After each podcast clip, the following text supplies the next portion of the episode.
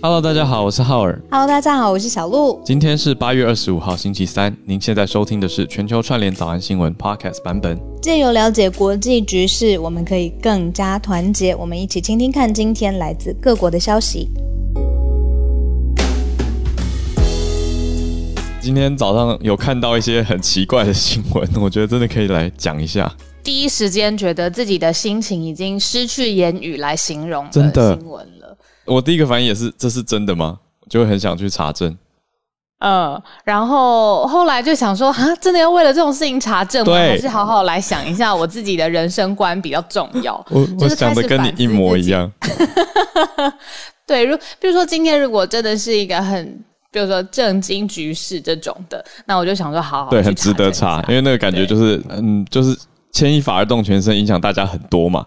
可是这一种，我们等一下讲的消息，我看到我都会瞬间想说，我是在看国际新闻还是国际的社会版？来跟大家分享一下吧。我们看到是乌克兰有一对夫妻，他们可能两个人都是网红，男方跟女方都是网红这样。那他们就结婚了，爱的炙热。那他们就做了一个决定，就是他们定制了一个手链吗？铁链，把他们的手，就是两个人的手，像手铐一样，天哪！对了，像手铐，可是看起来还是呃，媒体报道的用法都是这样，手链啦，手铐，手铐，但有一些手铐哎、啊，就是手铐，嗯，手铐就铐在一起，所以代表他们，你想想看哦，上厕所，呃，换衣服，嗯。呃，女生要化妆，男生不知道做什么什么东西的时？候，我没打说电动吗？就全部二十四小时全部在一起，没有隐私。嗯那结果你猜猜看，他们目前还热恋中吗？还相爱吗？小鹿，我我觉得这个嗯怎么刚好跟昨天果蝇的消息可以做对照？相反呢，就是既然人是社群的动物，那两个人永远在一起陪伴，永远都有社群陪伴的时候，会不会比较幸福快乐？以这对乌克兰的网红搭档来说，他们叫做 Alexander 跟 Victoria 嘛，他们算是以失败告终啊。他们说大概半年的时间就受不了了，现在呢离婚了，然后还决定老死不相往往来，就搬到离对方很远的地方，然后还请就是很夸张，请工人用很大的油压剪把他们象征爱情的那个手链、手铐把它剪掉。我那个时候我看到那个照片，就是剪剪掉的那一刹那，好可怕的一个字，就是那个男生有够狼狈耶！他 一开始结婚的时候超帅，因为也是网红嘛，一定是很 presentable。嗯，剪断了之后，他整个蓬头垢面，然后脸看起来超丑。我在想，很奇妙，因为这是他们自己自己决定要这样做的。我在想，如果如果不要靠在一起的话，可能还好一点，好很多吧。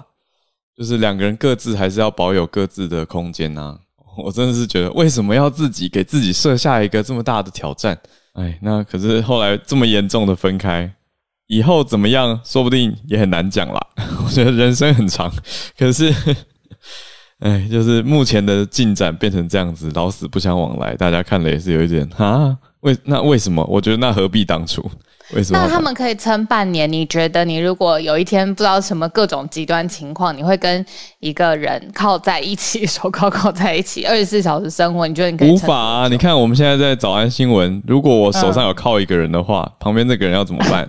他就坐在那边呆呆的等着，或者是早上嘛，他可以再偷睡一下，或者就是他可以做自己的事情。我觉得会很痛苦，因为因为平常两个人其实可以发挥非常多的功能，互相当神队友，互相支援。比如说去拿东西啊，或者去支援一下，或者家里猫怎么了去看一下也好。对但，是靠在一起，两个人就是变成，我觉得会很痛苦，会互相拖累。互相拖累。对啊因为没有爱，爱会被消磨殆尽。会耶，真的不行。对啊，他们撑半年，我觉得蛮强。哎，半年是六个月，是，一百八十。但我还是觉得何必当初？就 就是好好的，明明在一起可以，也许更久更开心，为什么要把彼此逼疯？真的很奇妙的新闻。今天早上就觉得说，看到这个，想说来聊一聊。嗯就是也不能太黏啦。哎、可是我觉得人就是很热恋的时候，真的会做出很多疯狂的事情。那你觉得呢？我疯疯狂又有有热恋的时候有很疯的时候，可以上手铐这样，可能两不行。不行不行，不可能不可能！我有很疯到就是呃，有一段远距离恋爱，我看在讲什么？有一句、哦有一段远距离恋爱，就是吵架吵到一半，我就说好，不要吵了，我现在搭飞机去找你。天来，讲，我觉得很疯，真的很疯。真的很爱，呃，真的很需要见面，觉得这样沟通真的不行，然后这个恋情要坏掉了。有我有 long D 过，long D 超不推，不而且 long D 最不适合搭配吵架。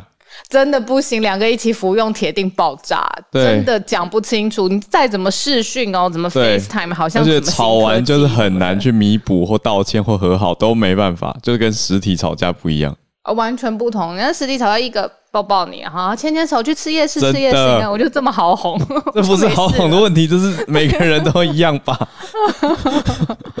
对，我觉得那个很疯。现在想起来，就觉得天哪，那些钱好好存起来，去让自己保养皮肤啊，上几堂那个重训课啊，多好。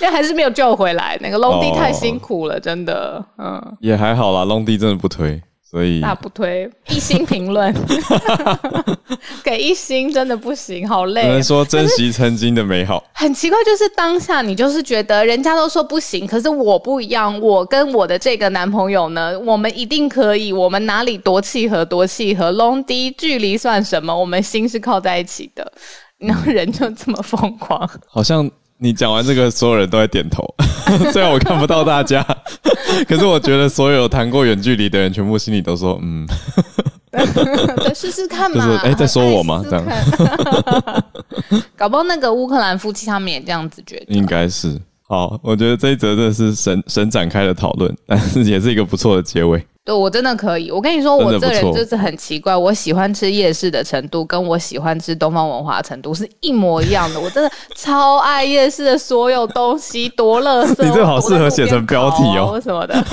好 就是爱哦，主播冒号夜市跟文华东方对我是一样的。一样，真的一样的爱，就是就是一样的爱，一定要同等程度。我有很深刻的停下来问我自己自己这个问题。笑疯，好啦好啦，好了，小周末礼拜三，太好笑了，笑到眼泪快喷出来。好，我们今天要来跟大家讲几则国际的重要消息，啊，收不回来。好，嗯、我们的四则里面，第一则是很多地方，也就是昨天提到的七大工业国组织 G7。G7 要塔利班给出安全的承诺或者安全的协定，所以 G7 来针对塔利班发言了，直接来处理塔利班现在在阿富汗。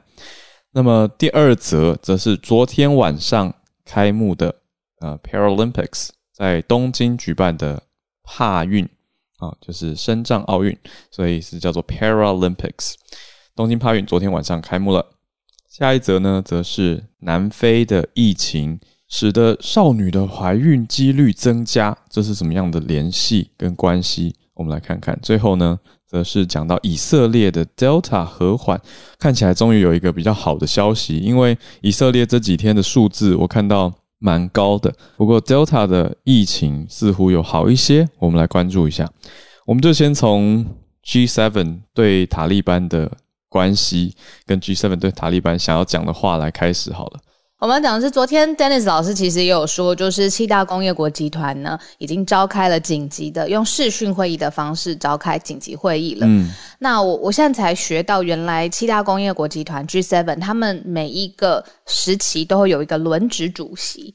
那今年呢，你还记得吗？是呃英国在这 hosting 大家对实际的这个会议嘛？那现在还是英国是轮值主席，那他们就由英国首相在整个紧急视讯会议之后。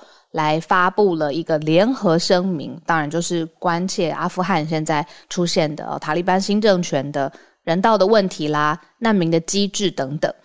那很特别的事情是，英国首相强生他是希望，因为现在局势实在是很比较混乱嘛，希望美国总统拜登要延后整个撤军的计划，不要赶在八月三十一号这一天。但是，呃，拜登他反而是在整个开会 G7 当下就表示说，美国目前正在依照计划当中，会在三十一号准时完成整个在喀布尔的所有的任务，也就是要全部撤走。那 G7 的领袖联合声明当中，也希望就是现在塔利班一定要平静而且克制的对待整个阿富汗，希望要维持安全。这个是各国的联合的声明。那我们看到各国的联合声明也带来了媒体的关注跟报道，其实就是过去这十几个小时，就有各家媒体，包括有提到，嗯，比如说德国之声有讲到 G7 push for exit extension，讲到的是说 G7 希望美国去延长哦这个 evacuation deadline，就是撤离的时间，本来是说八月底嘛。啊，所以标题讲到说，past August thirty first，那本来是讲到八月三十一号是最终的期限了。有另外的媒体写法是说，呃，Boris Johnson PM 他确认 confirms G7 Taliban roadmap。啊，这个 roadmap 指的就是接下来对塔利班的计划跟对塔利班的处置想法。但是，呃，这个 Sky News 这家媒体则是说，强生他拒绝要谈论 dodges，就是躲避球的那个字 dodge。啊，Dodgeball，他躲过说美国到底是不是要延长机场撤离啊，或者机场的这个 evacuation 的的时间要往后超过八月三十一号吗？倒是没有很明确的回应。所以我们也看到这是在 G7 当中还有美国的参与的情况。那拜登在两小时前，我看到加拿大的媒体 Global News 这是讲到说，拜登还是 determined。For full evacuation by August thirty first，所以拜登还是决心不移，determined，他要到八月三十一号完整撤离。那也是呼应了这个 G7 相关的报道。所以美方的意见就是没有要延长撤离的时间，也没有要做更多的疏散或者带更多的人员走。讲好八月三十一，拜登说就是八月三十一。那在同一个大的议题之下呢，我们制作人有补充，我觉得也是长知识，嗯，就是是看现在阿富汗它到底有什么牌握在手上，而且真的是牌吗？用的好或不好也很重要，因为就发现说现在全世界最大的锂，就是锂电池的那个锂，一个金在旁边，右边一个锂的这个。最大的锂储量其实就是在阿富汗，而且除了这个锂之外，还有一个很巨大的稀土的资源。嗯那现在塔利班是新的掌权的政府，等于就是塔利班就拥有了现在全球，你说 clean energy 也是拜登他们非常非常整个美国政府在推的主要的政策方向。嗯那等于是现在塔利班政府它拥有全球清洁能源经济当中非常非常重要的控制权。嗯。那所以，阿富汗有没有可能因为用好了这一张牌或这个呃天时地利，然后经济自主起来、发达起来？哦，矿产资源要怎么使用？怎么样转换成经济方面的资源？接下来大家也可以互相的来继续慢新闻观察下去。我记得稀土方面之前也有听友上来全球串联读报一分钟的时候，跟大家略略的分享过。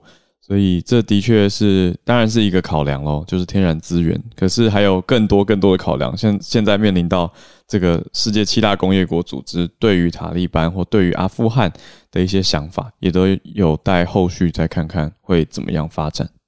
嗯，而且看说，你看世界各国如果真的是需要这些呃清净能源 （clean energy） 或者是稀土资源要交易，那是不是得跟塔利班政权来？正式结盟成一个什么商业合作的关系？那要不要做这个决定，可能要看各国领导人啊，或者是各种商业的委员会怎么这样做决定。嗯，我们先往下一则，东京的帕运昨天晚上开幕，有没有什么补充消息要跟大家分享？你的朋友身边的朋友有在社群上面关心帕运吗？我这边好像还真的比较少诶。嗯。我这边只看到一个朋友转发，但是我觉得还蛮重要的吧。就是我觉得现在到现在为止，还是有一点奥运的余温嘛。有，就是有没有？你觉得还是有一点点。然后，所以又在东京，然后现在正式开始了嘛？就是帕运。你刚刚说这是为了呃，生障人士就是 Paralympics，就是生障奥运。那我记得我之前有看过，就是。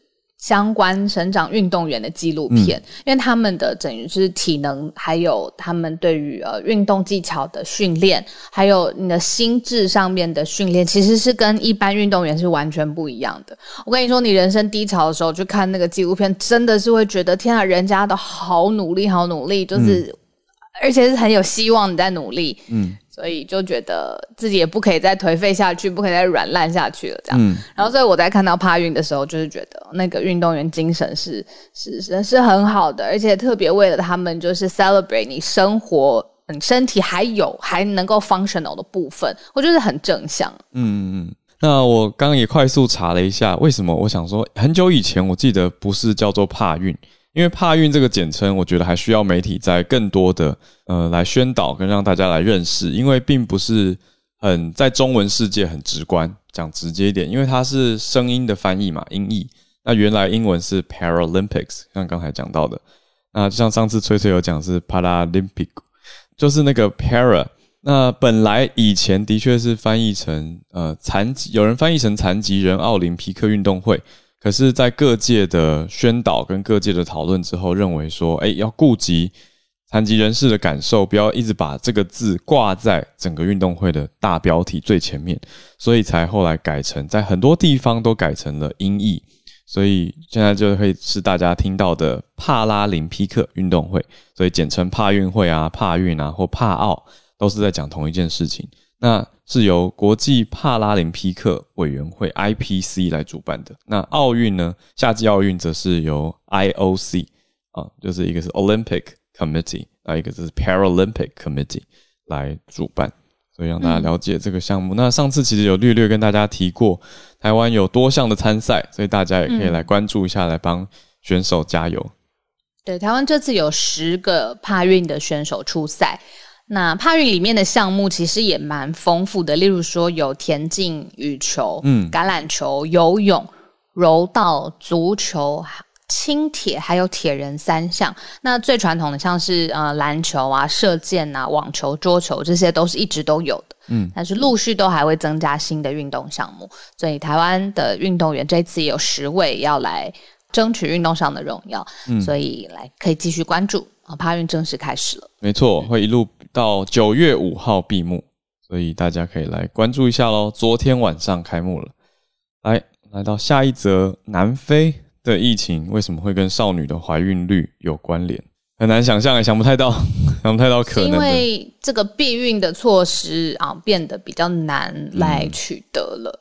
例如说，呃，相关的诊所嗯现在已经是大幅度，就是大规模的关闭了。那学校有一些是在里面是要呃，不是说散播，就是教育、生育啊，或健康啊，嗯或是性教育的服务等等。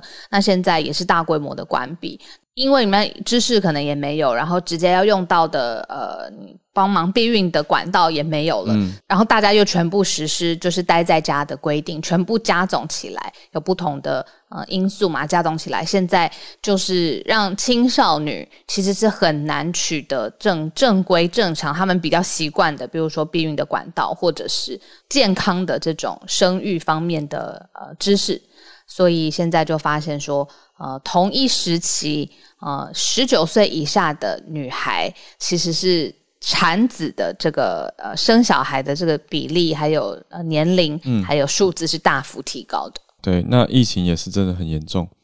好，我们来到下一则，以色列 Delta 趋缓了，这算是一个好消息。以色列追加第三季的疫苗之后，对，所以重点其实是他们现在追加第三季的疫苗。现在 Delta 整个疫情是出现呃缓和的状况。那之前其实 Delta 他们的呃 Delta 在以色列变异株就是不断肆虐的时候，其实情况一度是很危急。但是现在是有比较强力的，而且是希望可以大家普遍来施打第三剂的加强的 booster 之后，不到一个月的时间，疫情就 Delta 的这个部分是出现了明显的呃缓和，然后明显的下降这样子。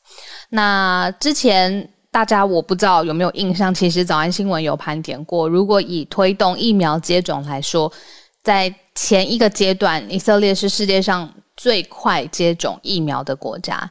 那他们在六月十五号就已经解除了戴口罩的命令。那是因为比较早开始接种疫苗，所以有享受到一一阵子就是相对自由啊、恢复的正常生活的日子。但是后来马上就迎接来 Delta 的变种病毒。那所以也就是破零啊，各种的重新的措施又要卷土重来这样。但现在发上就是呃，他们也是第一个开始开打第三加强剂的国家，而且扩大到三十岁以上，第二季已经接种最少五个月的民众，就是其实是蛮多的这样子。那呃，现在发现他们的感染率、染病率稳定下滑。但是大家也是会持续看着以色列，因为以色列在全球真的算是疫苗覆盖率冲的前几块的，那覆盖率也算高。可是出现了 Delta 的冲击跟威胁之后，大家也是在看说，嗯，疫苗实际上能够阻挡 Delta 的状况如何呢？啊，看到 Delta 的情况有比较好一点。那当然牵涉到层面很多啦，就是不是只靠疫苗。我们知道人跟人之间的距离啊，你说防疫有没有做好啊，等等。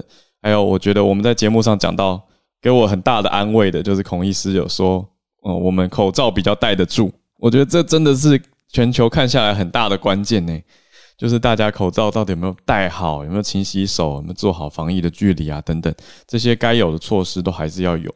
所以也一起来关注看看，以色列有点指标性的，大家在观望的，是不是接下来会更好一些？好，那时间非常准的来到八点三十分，马上。就有许多听友已经举手了，谢谢大家。就改一下 bio 来跟我们分享你关注的重点消息哦。好，来，我们就开始吧。Isabel，早安。我今天想要分享的是，嗯，今天我们现在是八月二十四号，在洛杉矶。那今天是，也就是他们叫 Kobe Bryant Day 哦。洛杉矶县跟城县就是 Orange County，就是将每年的八月二十四日定于 Kobe Bryant Day。嗯，那其实早在 Kobe 二零一六年从 NBA 退休后，洛杉矶县就已经把每年的八月二十四号定于 Kobe Bryant Day。那 Orange County 则是在去年，就是 Kobe 过世后，也把同一天变成 Kobe Bryant Day。那因为 Kobe 的住所其实是在城县的 Newport Beach。那他的遗孀跟小孩目前也还是住在 Orange County。那会选二月八月二十四号，是因为 Kobe 在 Laker 的时候球衣号码是八跟二十四。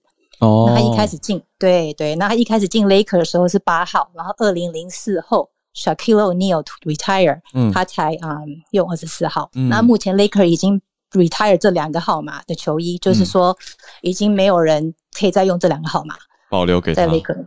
对，保留给他。嗯，那在嗯，那在八月二十四号这一天，Stable Center 就是也是 Laker 的主场，也有很多嗯球迷献花来纪念这位 legendary 的球员。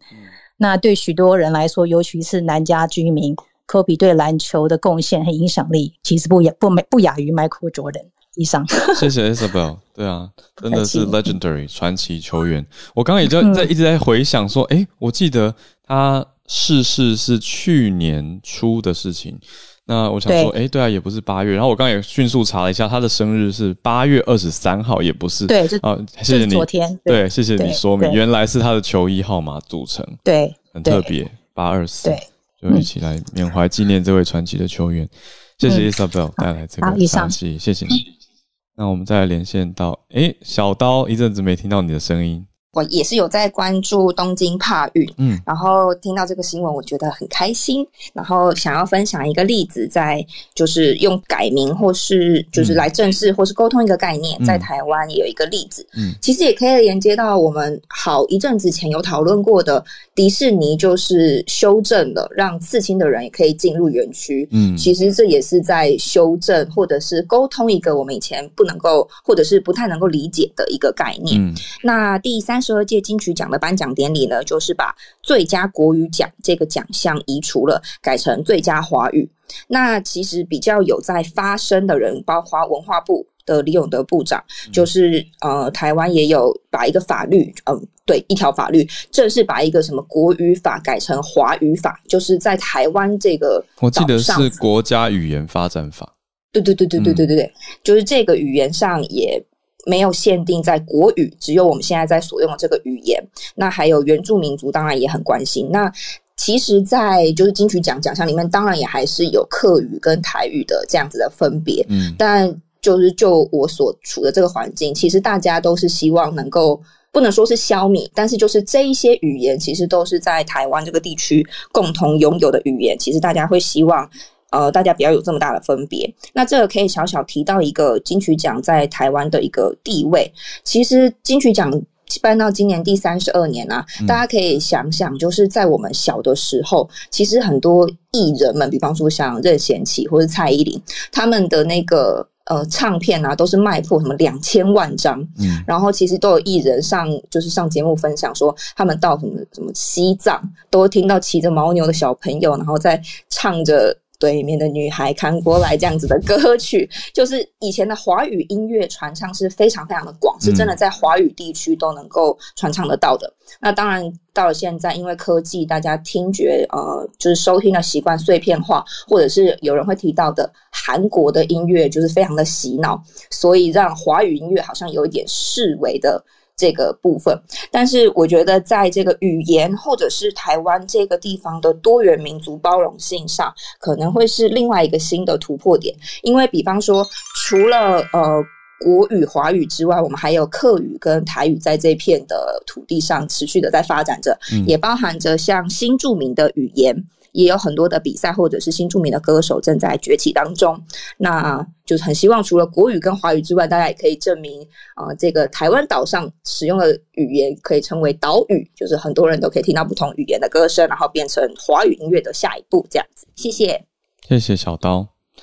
好，我们再连线到 More，More，请问你是从哪里跟我们连线？哎，在台湾，然后也要跟大家分享一下 Paralympic，也就是深藏奥运的事情哦。嗯，其实二十四号昨天呢，在开幕式上，公司有直接的转播。那这次比较特别，在开幕式上呢，两位掌旗手他们都是视障的跑者，然后总共有十三位团员出席这个开幕会。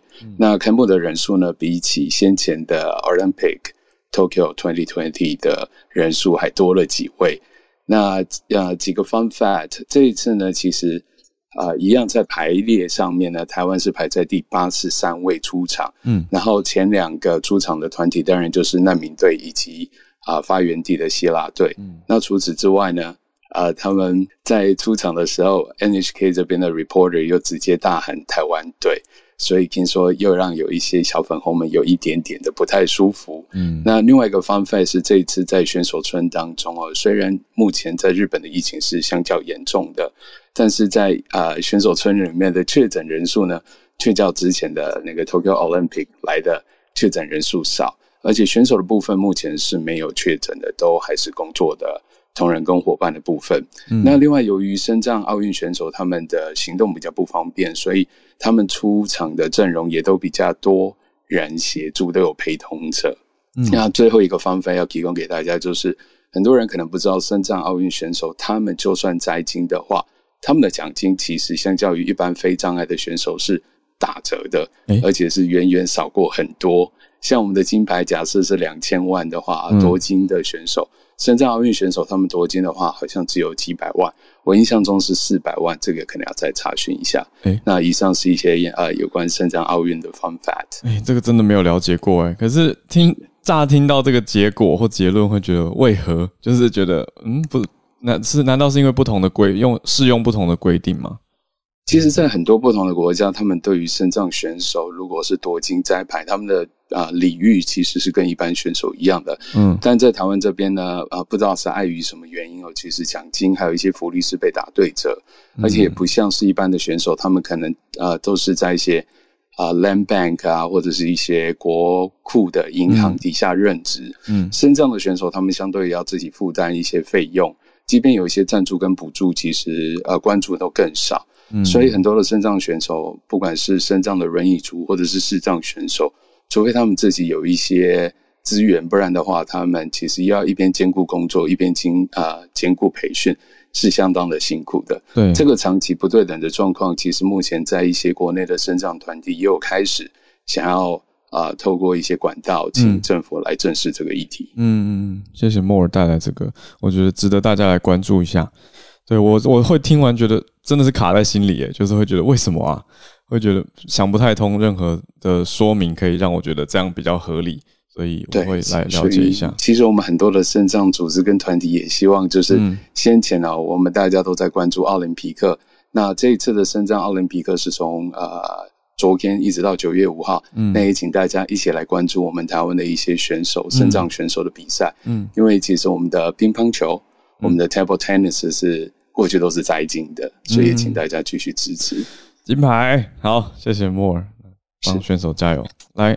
我们来，莫尔是第一次上来跟我们一起，没错。好奇为什么你特别会关注到这一系列的新闻，想上来分享啊？哦，因为我之前有 test 过小鹿，因为我自己本身也是障碍者，可是因为光 Clubhouse 这个 user interface 不是那么好操作，所以啊，我想说就花了一点时间，然后这次刚好 Paralympic 开始，我就想说上来分享一下。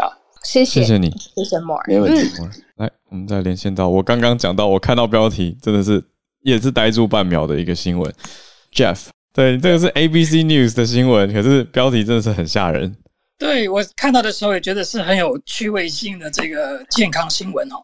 那根据这个密西根大学在这个 Nature Food 期刊所发表的这个呃研究报告显示，吃一个热狗可能减少我们三十六分钟的寿命。那相对的，如果我们是食用一份的这个坚果，则可能延长二十六分钟的寿命。花生酱果酱那个 peanut butter jelly，呃，三明治有助于呃增加三十三分钟的这个人生哈。其实主要是研究人员对美国人常吃的这种大概五千八百种食物进行了评估。那根据他们对人类的这个营养疾病负担 nutritional disease burden 啊，以及他们对这个环境造成的影响呢，做出这个排名。那其实美国在呃这个热狗在美国其实是很普遍的这个快餐。嗯，像是每年美国国庆日都有这个吃呃热狗的大赛哈，就是这个新闻一出来的时候，大家都很关心这个美国的大胃王呃 Joey Chestnut，因为他呃目前排名世界第一，他在今年的这个比赛在十分钟里面吃了七十六份的这个热狗，那这些年来他在比赛哦就已经吃了至少一千零九十四份的热狗，相等于如果这个报告是正确的话，他要折寿二十七天。其实他自己看到这个报道之后，他也呃在社交媒体上面有笑言了，可能从现在开始要多吃这个坚果，那去把它的这个寿命延长的。啊，其实这个报告里面有提到了，在我们的日常的这个膳食当中，如果可以减少百分之十从这个牛肉或者是其他加工肉类的摄取的热量的话，并以这个呃水果啊、蔬菜、坚果或者是豆类啊、海鲜等等作为取代的话，其实是有助我们嗯大概三分之一的这个膳食呃减少我们三分之一的这个膳食啊碳足迹。然后，同时每天可以增加四十八分钟的这个寿命。当然，我们觉得在实际生活当中要做到这样，确实很不容易了。但是如果可以依照这个专家建议，哦，百分之呃一个八十二十的这个准则，其实很不错。也就是说，在百分之八十的时间里面呢，我们吃这个比较营养、有助于延寿的食物。嗯，那其余二十百分之二十的时间呢，就可以随意的吃 啊那些很好吃但是不健康的食物，偶尔吃一份热狗，其实也是没有问题。呃，其实更重要就是，嗯，对对对，很重要就是因为。呃，如果我们其实每天太计较自己每一餐吃什么的话，会给自己造造成很大的压力。嗯，那其实压力其实也会减短我们的寿命的。嗯，所以不要有太大的压力。以上就是今天的分享。谢谢 Jeff。对，不过讲到压力到底对人的寿命，我倒是看过一位叫做 Kelly McGonigal 一位麦教授，他说压力对于人的身体健康好坏，其实是取决于我们对压力的看法。我觉得这很有趣，在 TED 他发表过一篇完整的演讲，所以压力是不是绝对对人体不好，好像不一定。我知道 Jeff 讲的是那种负面的，给自己精神很大的这种压力哦。对，所以还是谢谢 Jeff 带来这个。对，所以这个热狗以后朋友之间吃热狗也是可以开这个玩笑啊。但是我觉得重点还是要去均衡，还是要过开心均衡的人生。谢谢 Jeff。那我们再来连线到戏骨来了，科技特派 James 早安。今天又想给大家带呃带来一份科技新闻。这个威摩公司啊，就是 Google 的呃，算是应该是姐妹公司，然后是做自动驾驶的。然后他们在今天就是终于公开的说，他们已经开始在啊旧金山做一个试乘的服务，就是可以给啊不是威摩员工的人啊来签一个呃 non-disclosure agreement，就是说你可以搭这个服务，可是你不能跟媒体啊，或者外界说搭乘的啊，这个体验是什么？可是你啊，你可以跟公司的员工说，重重点就是这个 program 就是主要是给威摩来测试说他们整个呃，不管是 operations，不管是它这个科技上面的执行的程度，对，就比较像是一个一个 testing 的感觉。这我想一方面也是在是呃说它可能已经到了一个科技的呃水准，所以他们觉得 comfortable，让大众可以去搭乘试乘这个服务。在这个车上，他们会有还是会有 test driver，就是还是有人在上面开，可能就是手放在方向盘上，然后车子是自己开的。然后 James，你会想去试试看吗？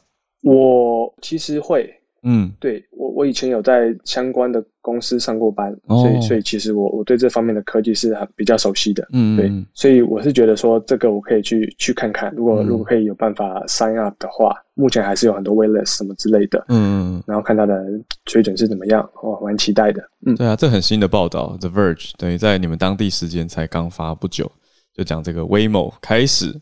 有自动驾驶的试乘吗？Autonomous rides，好，就希望如果你去搭完，或者你下次在搭的时候刚好是早安新闻，可以跟我们连线一下。好，谢谢 James，我也很喜欢这些科技，听到科技有安全跟好的发展，会是很很期待的。我真的希望我有一天可以空出双手搭车，就可以看书啊，可以做很多事。但我身边的朋友都还是跟我说，你请一个司机比较快，所以我暂时还是用 Uber。好。再来连线到日本东京，翠翠，翠翠。那我要分享的是一个，可能对台湾来讲就是哈，可是我也是对日本来讲是一个蛮有趣的新闻。就是，嗯，最近这是一个周刊的报道，他说，其实最近我们知道日本疫情就是蛮急速增加嘛，尤其是在三十岁以下的年轻人口的感染人数增加。那就是有一个算是研究者，他就说，他觉得就是。感染扩大的原因之一，是因为年轻人之间很受欢迎的聚氨酯口罩，就是大家都知道来日本时候有种那个防花粉口罩，嗯，就是那个蛮蛮蛮帅的那个。对，他说，其实薄薄的，是因为大家都常戴，很像海绵的感觉。对对对对，嗯。是是是，所以有一些人会说那个是海绵口罩。好，那就是也因此就借贷还有提出，就是其实最近一个化妆品牌 Kate，就是那个 K A T E，它的口罩在那个盛举平台上面是爆红，而且是瞬间卖光的。好，那其实这一则的新闻的重点，第一个就是呃，有专家学者觉得这一次疫情的扩散主因就是因为太多年轻人就是戴了这一种口罩，这是第一个。第二个就是这种口罩它跟不织。罩呃布织布口罩比起来，防护力是非常非常低的。就是假设布织布口罩的防护率大概到九十 percent 的话，这种口罩大概只有百分之一 percent，它非常的低。那其实这个研究它也是在去年的十二月就已经发表的。嗯，其实可能最近疫情实在太严重，所以就是又。被拿出来讲这一件事情，那呃，其实也有专家学者是呼吁说，呃，希望日本政府可以，呃，政政府可以多多就是在这一方面，就是做一些加强呼吁，然后甚至就是，譬如说像德国的话，他们是有规定，如果你要戴这种就是不适合防护的口罩的话，是要被罚钱的。那所以就是，嗯，他们有建议专，嗯，政府可以就是针对年轻族群群在，呃，在口罩的部分可以再多做一些宣导。嗯，那我。另外，他讲一个消息，就是为什么年轻人喜欢这种口罩？很简单，因为这种口罩真的看起来会比较好看。包括就是我现在头贴的这一张，就是 Cat 的口罩。它其实是，嗯，据说这种口罩就是第一个，它亲肤性，然后它对化妆，你化的妆其实也不会怎么讲，不太会沾到，而且它很透气。那这个口罩本身颜色又很美，而且据说呢，它这个口罩颜色可以让你的脸看起来又更白，还有小脸的效果。这一段也太，这段也太卖了吧，销售力很强。对，是啊，可是因为没有防护力，但是因为对日本人来讲，说老实话，他们比起就是感染不感染，他们更在意就是看起来的。给人家的外表的感觉好不好？所以其实这个口罩它在出，它这是第三波，已经出第三波了。然后一开始出就是在网络上就已经爆红，所以每一次只要一开售的话，就是立刻秒杀，就是完售的那一种。可是也可以由此知道说，其实日本年轻人对于防疫的观念其实蛮弱的。包括我自己身边的年轻朋友，有很多人真的都是戴这一种口罩，所以有时候你看了就会觉得啊，好痛心啊，这样子。对啊，有点担心。嗯。那像是你会你会跟他们提吗？还是这会变成是一个很敏感的议题？嗯，基本上因为日本人是不太会做这种，我们就讲，嗯，用台湾话来就是就是鸡婆的事情，所以基本上不太会提，就是可能看看就好吧。我自己我自己努力一点，然后多消毒一点。而且年轻人之间也没有感觉，你知道吗？他们就是觉得哎，便宜好看，这就是重点，其他他们真的没有这么的在意。是的。谢谢翠翠带来东京年轻族群的状态跟心声。那当然希望可以有更多好的宣导啦，可是又牵涉到你知道人跟人之间在文化当中的相处，那只能说希望是往好的方向走。那好，谢谢翠翠带来这个消息，也能够理解不同族群的想法跟心声，还有他们所做的决定。那再来到助战专家的时间，我们既然刚在东京，我们就直接连线孔医师吧。刚刚有听到讨论以色列哦，我这几周其实也在看以色列哦，因为以色列从这个疫苗的模范生，然后这次 Delta 的案例，其实哦，你以人口比的话，其实他们是最高的耶，比那个英国、美国都高。嗯，那所以我刚刚有看到这一篇，就是路透社报道哦，以色列，然后他们卫生部长说，从这个大概不到一个月的时间，他们是针对六十岁以上的老人家施打第三剂。那他们现在目前声称有看到初步的成效哦。我刚刚有丢几张图给小鹿跟浩尔，其实你用 Our in Data 来看，假如全部年龄来看，大数据来看，我觉得还没有办法看出明显以色列的疫情在趋缓，因为绝对感染通报数字是还在上升的。然后，他的重症住在加护病房的人，然后每天。新产生重症的人数，我觉得好像还没有明显趋缓。那但是整体住院的人好像有一个卡透，有一点下来这样子哦。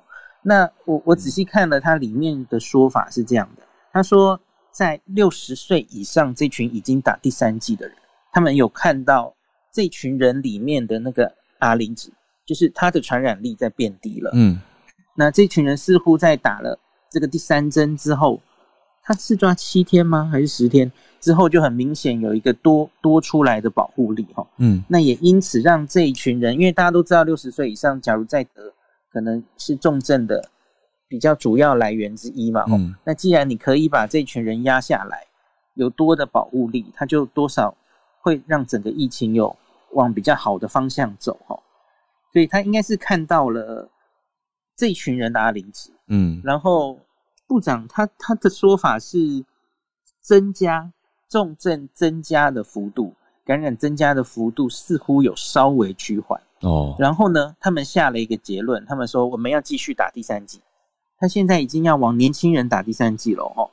这六十五岁以上，他们是打了已经超过一百万人哦。嗯，那可是路透社这边其实也有提醒啊，因为你假如真的看到了疫情有所趋缓，因为你不要忘记你你还做了别的事嘛。嗯。口口罩又带回去了嘛？对，然后有有一些这个 NPI 措施又弄回去，所以这不一定完全是第三季的的功效哈。嗯，那可是你看他们现在往年轻人打，然后这些年轻人离他的第二季打完，其实也许才，因为他们打比较后面他们也许是五个月后，嗯，这个打完第二季后五个月后，他们就要打这个第三针了。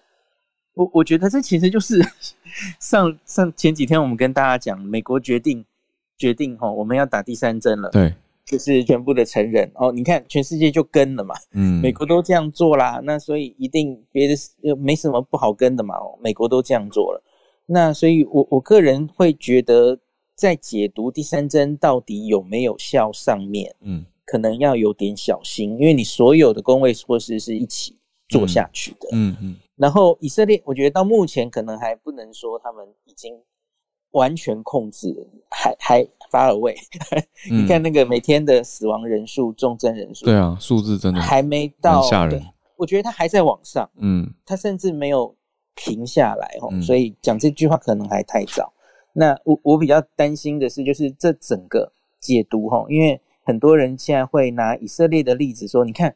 都已经打这么高了哈，嗯，那可是 Delta 还是这样，然后疫疫苗根本没有用哈，嗯，那可是我觉得基本上我我大概是前天吧来宜兰之前，我又把以色列、英国跟美国的数据整个拿出来 review 了一遍，我觉得基本上看到的现象，以色列跟英国蛮像的，就是它虽然感染的人数嗯。大增，分母增加非常多，嗯，可是它主要那个。重症住院的人，还是以没打疫苗的人为主。嗯，那你你绝对数字，呃，我我说的比例，对不起，我说的是比例。比例没打疫苗的人住院的比例会死亡的比例远大于有打疫苗的人。嗯，你看绝对数字，你因为最近有人常常秀嘛，绝对数字住进医院的人，以色列反而是有打疫苗的人多，没有错。可是那是因为他有打疫苗的人太多了嘛，嗯，跟跟美国某些州一样，跟上次麻州东北方那个麻州疫苗打的好好到不行哦，所以分母很大嘛，所以你就会看到很多突破性感染，它的绝对。住院的数字甚至可能会比没打疫苗的人高，可是这就是分子分母的问题哦。而且还是回归到重症跟死亡，没错没错，对不对？就是说疫苗还是有应该还是有减缓重症跟死亡。嗯，那只是就是我觉得像你看以色列、美国现在都开始打第三季了哦，就是这个第三季的话题，未来在美国真的在九月二十号那一周开始打第三季之前，我相信应该。还是会一直讨论这个话题的。嗯，那我们就继续密切观察以色列的状况下去。谢谢医师，度假还是有关注国际疫情啊，跟我们做分析跟追踪。谢谢医师。对，医师这边听起来环境感觉不错，好像背景有花园喷水池的水声，还是游泳池？完蛋，那个那不是，那应该是我的呃风风扇声哦，现在没有了，对不对？对对对对对，谢谢医师。那再来连线到 Dennis 老师。今天继续讲 G7 的事情，塔利班哦，就是说塔利班的这个，我们昨天有先预告，就是说 G7 一定会希望美国呃继续延长这个在塔利班在阿富汗的驻军，对，因为对于呃 G7 来说，美国的驻军可以保证至少难民不会那么快的涌出，至少可以维维持稍微维持阿富汗的稳定哦。可是拜登是大家可以看到，拜登是吃了秤砣铁了心，他就是要走，就是要离开。今天呢，呃，还有传出一个消息是说，拜登其实已经派了中情局的局长 William Burns，呃，已经到了塔利班，就是到了喀布尔去跟塔利班密会。这个其实有正反两面的看法。正面的看法是说，哎，正在积极在处理。可是反面，大家可以想象，大家会说，哇，那你拜登八月三十一号撤军，而且是坚定一定要离开，是不是跟塔利班谈完之后，觉得哎，真的是没有办法，美国必须要低头，必须要离开？但这个这样的消息传出来，就像我说的，正反两面。如果你是觉得拜登在阿富汗的事件上面处理不好的话，你就会开始去思考，美国到底行不行啊？美国为什么会跟塔利班这个他认定的恐怖组织去谈这样的 deal？而且呢，面对欧盟盟友要求你延长，为什么不愿意延长？那我们看到这样的消息，我们去也呃去了解背后可能的原因，可以从国内跟国外两个路线的两个路径跟思考方式来看拜登的想法。如果你从呃这是如果把这个事件看成一个美国形象的危机，作为拜登，你会怎么办？要想象的是，美国现在二零二二年马上有其中的选举。拜登背后有非常多的民主党，现在是面临的挑战，他必须要巩固民主党的呃政权，尤其是很多的国会席次。在国内方面呢，我们知道美国人其实不太看关注国际新闻，虽然现在吵得沸沸扬扬，好像大家都都在看外阿富汗的事件，好像很多人都反对。现在最新的民调看起来呢，针对阿富汗的事件，拜登的支持度只剩下百分之二十五，反对的超过百分之六成六十哦。所以在阿富汗的事件，很显然的短期内的效应是大家都不满，大家都觉得他。做的不好，不管是民主党还是共和党。可是，如果要解决这个危机，你有两种方法：一种是速战速决，就是完全的，就是撤军。按照拜登现在的做法，完全撤军，然后我们找另外一个议题，试图的把国际外交的这个新闻话题呢移回国内。怎么做呢？我们看到现在拜在拜登确实今天传出来，呃，白宫记者会第一个跳出来，今天在下午的例行记者会，第一件事情他说的不是阿富汗，他说明天呢，拜登总统即将要见到美国企业，所所所谓的网络安全、资安相关的企业，要来开这个资安高峰会，强调网络安全是美国很重要的一环哦。所以明天拜登要做这个会议。另外，美国国会这个时候也通过了三点五亿的基础建设，继续来这。外呃振兴经济，所以是不是拜登政府现在决定阿富汗的议题，我们就赶快的速战速决，不论结果如何，不论现在这个反弹的声音会会堆叠到什么样的地步，不论现在民调低到多么的低低潮。他们知道，美国民众一般来说不会长期的去呃追踪所谓的国际新闻。如果阿富汗的事件在八月三十一号画下一个句点，后续可能还会混乱大概一个月两个月。但是只要时间稍稍微过得久一点哦，大概包括美国国内关注的情况也不会这么也不会这么多了。这是拜登的一种可能的方式。另外一个层面呢，我们说要解决这个危机，还有另外一个方法，就是所谓的采取国际真的去挽救挽救形象。在拜登的盘算当中，如果在国际国际盟友当中挽救形象，那么延长八月三十一号就必须要延长，而且展现美国愿意继续在阿富汗事件上面呢帮忙美盟友去做出很多的撤离的动作。可是如果走这一条路，拜登要考考虑的风险，政治风险就变成要花钱花军备，可能还要冒着美美军在阿富汗驻扎的风险。另外，我们知道，其实从情报上面显示，阿富在阿富汗的激进的组织哦，I ISIS 好像也开始蠢蠢欲动，也开始真的有传出攻击美国军方的一个动作。所以，拜登的考虑，如果真的要挑战所谓的。保障国呃国际形象，他所他要做的这个维持国际形象，可能付出的风险的代价成本很高，而且如果有美军的伤亡，一样的会把这个对拜登政府的不信任或对拜登政府的批判呢拉得更长，甚至会堵上真的是到后来二零二二年的民主党的选举。所以，我们说，如果从国内跟国外政治利益的算计的话。大概可以看得出来，为什么拜登现在可能啊？我个人的判断，为什么拜登现在吃了秤砣铁了心，要把阿富汗的事件设定停损点在八月三十一号，我们就不再理阿富汗了。难民会继续的发给签证，可是不再动用大量的军事资源在阿富汗的身上，希望用其他的议题，在其他的议题设定议题设定上面，把拜登的形象重新拉回来。他跟时间赛跑，因为二零二二年的选举其实就在明年的十一月，从现在到今年年底，如果到感恩节之前，嗯，没有办法把整个阿富汗的事件在美国媒体当中让它声量变低，没有办法让反弹的意见稍微的降下来，那么阿富汗议题就会连带的影响。明年的其中选举哦，其中选举本来就对执政党来说是挑是挑战，通常都是投给在野党，不会投给执政党，因为美国人民或者在民主国家，大部分的选民会有一种制衡的想法，我要投给在野党，而不是投给执政党。拜登现在做的方法，做的这个采取的行动，我个人的判断，他是他已经在做政治的考量，已经在做一一些他的政权稳定的考量，所以也不能完全的说拜登是是啊不知道阿富汗啊发生什么事。而是他在政治的盘算上面看看起来已经做出了非常他觉得最符合现在民主党利益的决定哦。可是我大家这样听起来好像觉得哎呀政治好黑暗哦。我觉得政治其实它就是比较，它政治永远都是现实的算计。政治呢，我们如果用一句话来形容，就是政治是 Who gets what。When and how，政治就是谁得到什么，什么时间，如何得到哦。所以这是一个政治政治学一零一的概念，跟大家做分享。那我们继续来观察美国到底会怎么样的发展，然后呃其他的盟国到底怎么样来说，包括撤侨啦，包括在阿富汗的事件上面有没有可能让阿富汗的情势稍微稳定下来，一起来观察哦。最最后最呃补充一下，刚刚有一些朋友讲到阿富汗有很大很多的这个。矿产哦，包括它的锂锂电锂的这个稀土啦，还有铜哦。事实上，阿富汗确实是有趣的是，美国在二零一零年之前就已经做了完整的探勘了。那大家可以想象一下，为什么美国在二零一零年就做了完整的报告，可是不去开采呢？